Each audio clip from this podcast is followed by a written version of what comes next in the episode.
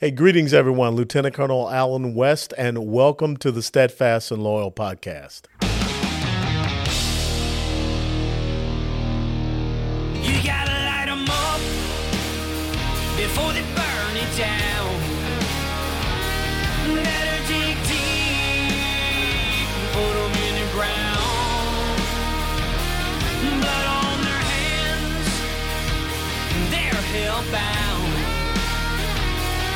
Save us all. They're gonna burn it down. Save us all.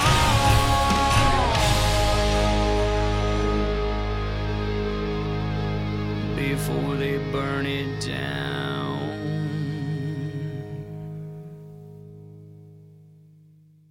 This episode of the Steadfast and Loyal podcast is brought to us by our friends at the United States Concealed Carry Association. The USCCA helps responsible Americans like you prepare for what happens before, during, and after an act of lawful self defense. USCCA members get life saving education, expert training, plus self defense liability insurance. These benefits provide more than 500,000 USCCA members with the peace of mind that they deserve. Plus, a USCCA membership is always risk free with their 100% money back, quote unquote, bulletproof guarantee. Membership is truly an investment worth exploring. Click Learn More below right now to activate your United States Concealed Carry Association membership. Click Learn more right now. And remember, the USCCA is not an insurance company. A policy has been issued to the USCCA by Universal Fire and Casualty Insurance Company. That policy provides the association and its members with self defense liability insurance subject to its terms, conditions, limitations, and exclusions. And, ladies and gentlemen, if we continue to have violent criminals released back out onto the streets, you have the right to be able to defend yourself, and the USCCA will make sure that you can have a proper defense of yourself if it comes to a legal court hearing. We'll be right back. Hey everyone, welcome back to the Steadfast and Loyal podcast. I am joined with, as promised, Robert L. Woodson Sr., a true mentor to me and an incredible man. He is the founder and president of the Woodson Center. 1776 Unites and Voices of Black Mothers United. He is an influential leader on issues of poverty alleviation and empowering disadvantaged communities to become agents of their own uplift. Woodson is a frequent advisor to local, state, and federal government officials, as well as businesses and philanthropic organizations.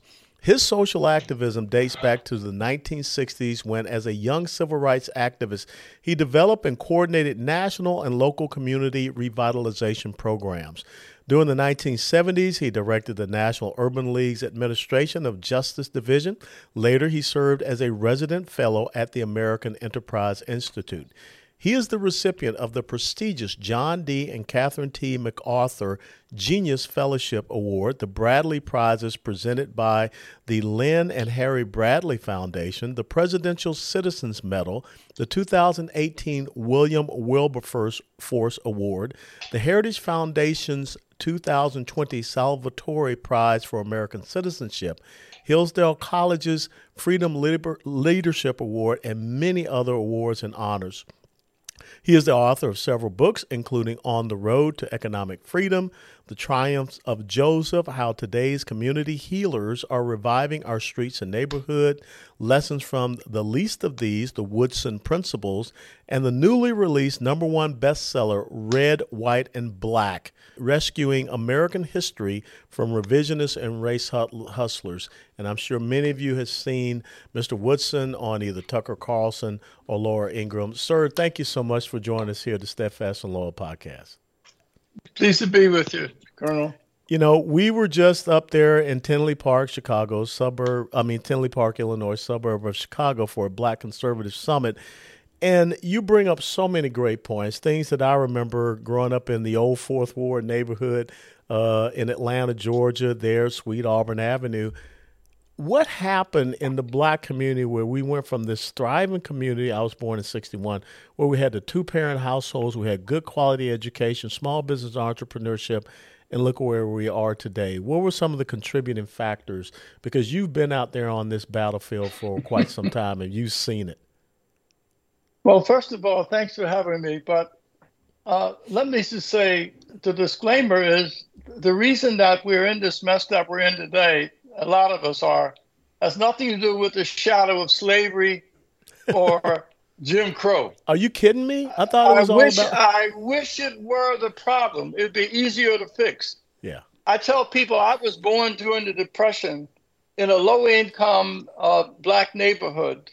Um, and uh, it, with 98% of all households with a man and a woman raising children, I never heard elderly people could walk safely in those communities without fear of being assaulted by their grandchildren.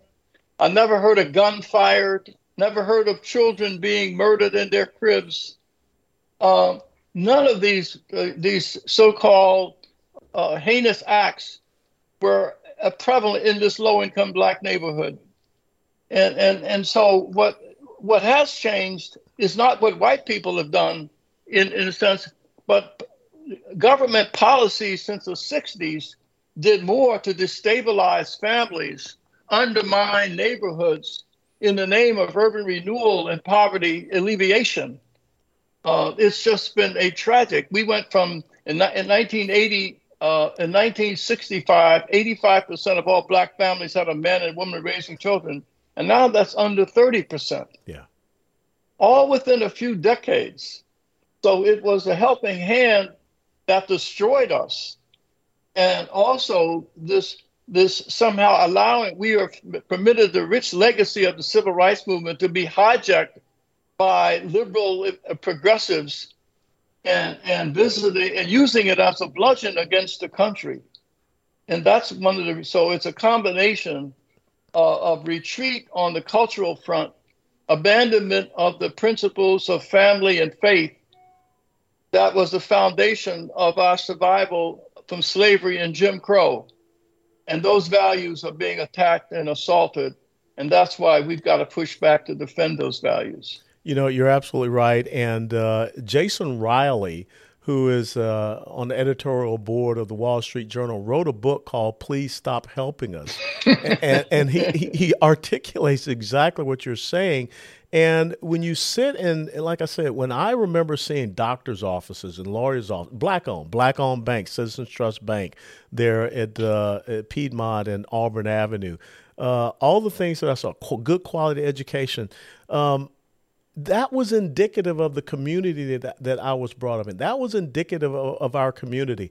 And you said something there uh, a couple of weeks ago that just absolutely floored me you know, he said you said that the the answer to segregation should not have been integration; it should have been desegregation.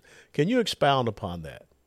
Yeah, I, I I've split with the civil rights leadership in the late '60s on that whole issue. I believe we incorrectly argue that separate is inherently unequal. Whenever you argue something is inherently unequal, you're saying that anything is all black is all bad. Mm-hmm.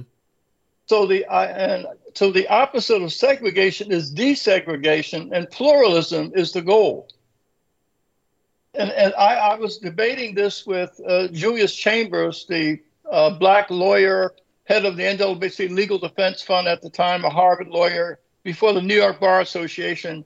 And midway through that debate, I said, Julius, we have two circumstances. A, there's an all black school where there's a presence of educational excellence and, and school B it's integrated where there's diminished excellence. Where should we send our children? He said, to school B. I said, then, then there's no debate here. I said, that is flawed. We, what we should do is what Marva Collins did in Chicago, and that is a, a disaffected public school teacher started the East Side Academy in a little uh, rundown neighborhood where she took children that the, the public schools couldn't teach with special needs, and, and they began to flourish. White parents began to, to bring their children into the East Side Academy because it should be the presence of excellence that we should be pursuing, and then the byproduct will be integration. You know, it's amazing that you made that so simple and that you think about all of those black owned businesses. Uh, you know, taxi services, busing services, everything, the educational aspect, the the historic black colleges and universities. But then all of a sudden, you know, those things disappear. And we got focused on something that, as you said, it was not about excellence. To me, it was more about acceptance and being, you know, in, in certain spheres and in certain communities or certain areas and arenas. But we sacrifice being victors uh, in order to, you know, in a way, become victims. How, how do we correct that? Because to me, it's, it's a mentality because it's gone on now for about 50 some odd years. How, how can we correct this? well, I, on the 28th of, uh, no, um, 18th of April, I'm, I'm, i did a show with Dr. Phil.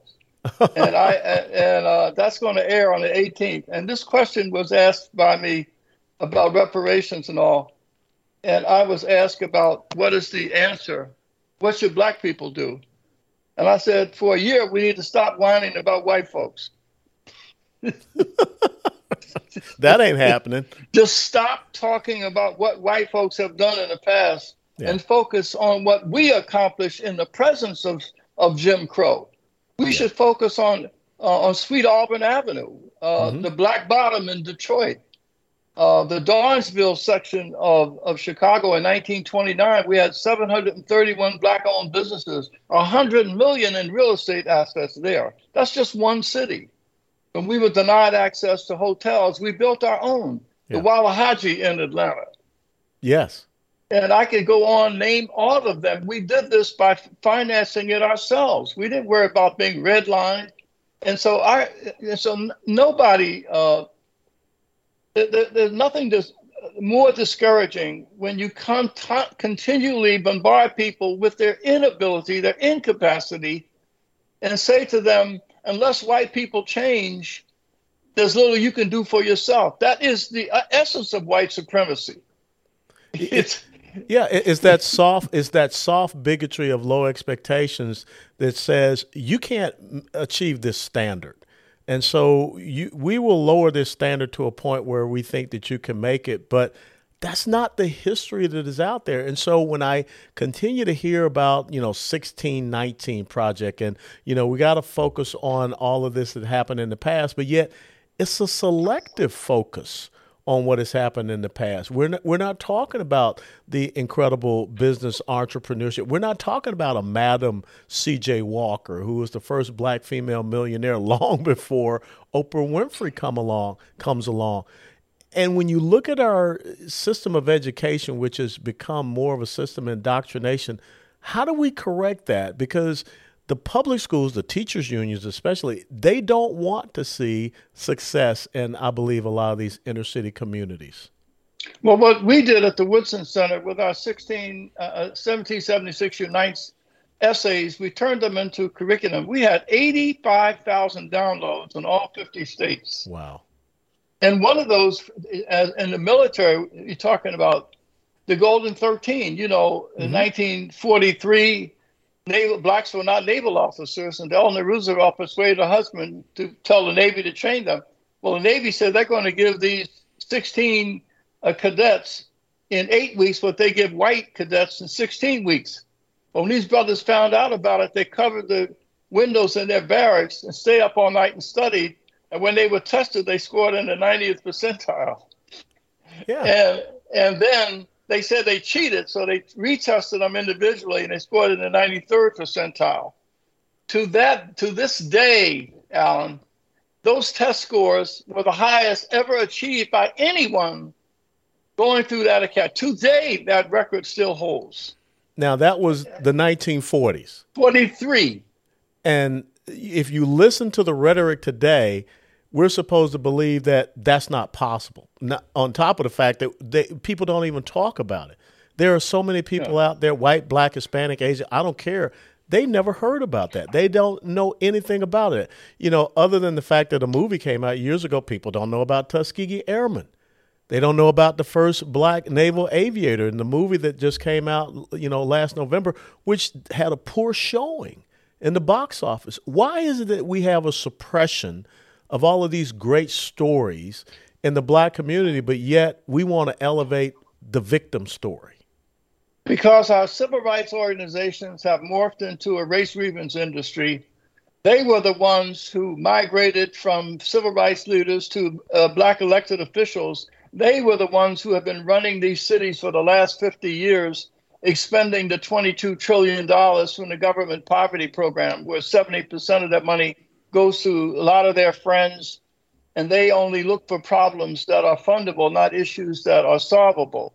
So we created a commodity out of, of poor blacks uh, and the caretakers of those are other middle middle class blacks. So we're locked in a, a, a, paradigm where we there's no incentive to promote independence and self sufficiency. So we use a race to deflect attention away from this incompetent relationship and this this toxic relationship. As long as we got white people to blame, then they won't look at uh, the mote is in our own eye.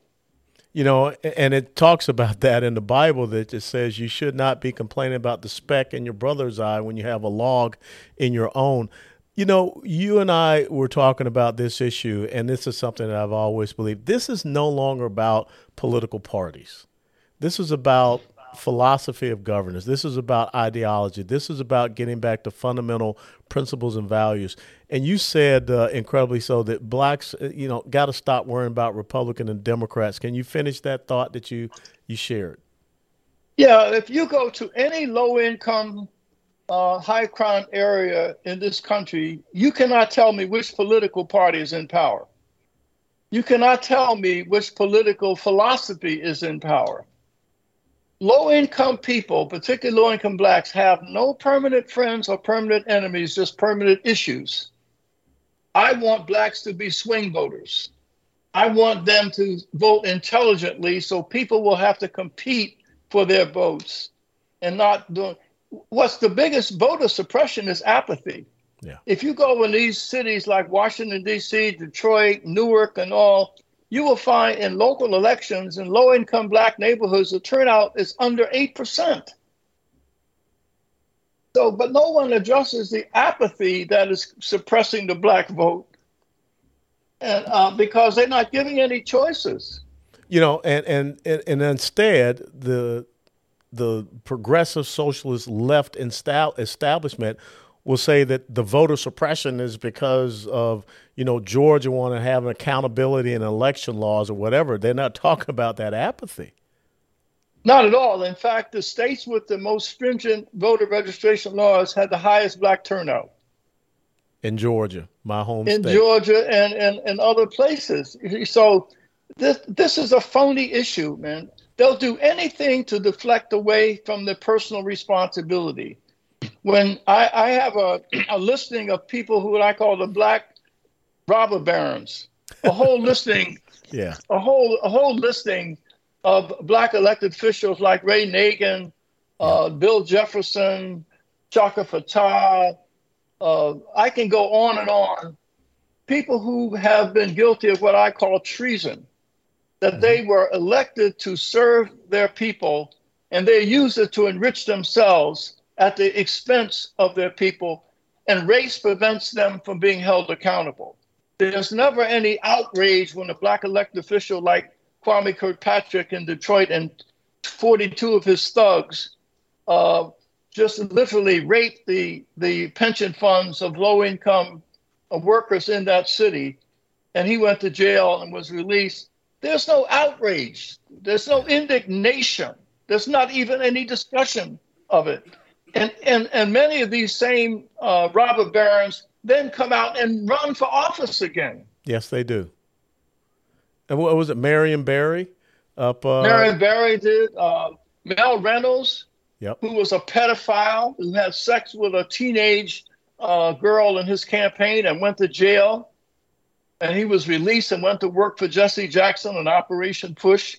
His family is in poverty living in a public housing development in, in Boston, but no one looks at, and yet he, he ran for, uh, for reelection uh, for his old seat against uh, Jesse Jackson Jr. See, these are the issues that where we need to be discussing. Where is the moral outrage? at this treasonous behavior. No, we're preoccupied with, with racism. And, I, and that's why the whole issue of, of reparations and racism is a deflection. Yeah. It's a head nod. yeah, it's a fake on the basketball it's court. It's a fake. It's, it's a fake. You know, let's talk about let's talk about the organization Voices of Black Mothers United because I really believe, as I said up there in uh, in Tinley Park, that black mothers, black women have to reassert themselves and they have to say enough because we're losing our children. We're losing our children to, to murder. We're losing our children as far as education. We're losing our children as far as the sexualization of, of the children. So tell us about Voices of Black Mothers United. It's led by Sylvia Bennett Stone, a longtime consultant trainer with us, whose 16 year old daughter was viciously shot to death while sitting at a, in a car along with her girlfriend. And she turned that pain into purpose and she said that no one wants to hear about the black on black crime. And so she has now organized thousands of mothers in 23 chapters around the country. They have come together to uh, give voice to the 80% of black Americans who, who, by polls, do not support defund the police.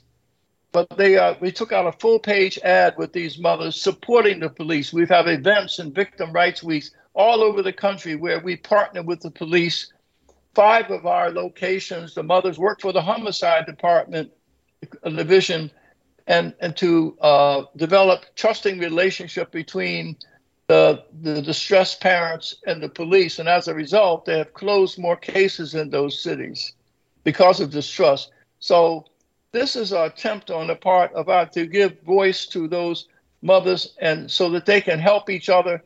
So every day Sylvia gets a call uh, because 35% of these mothers, after about seven years, many of them end up take, committing suicide mm. or die from what they call broken heart syndrome.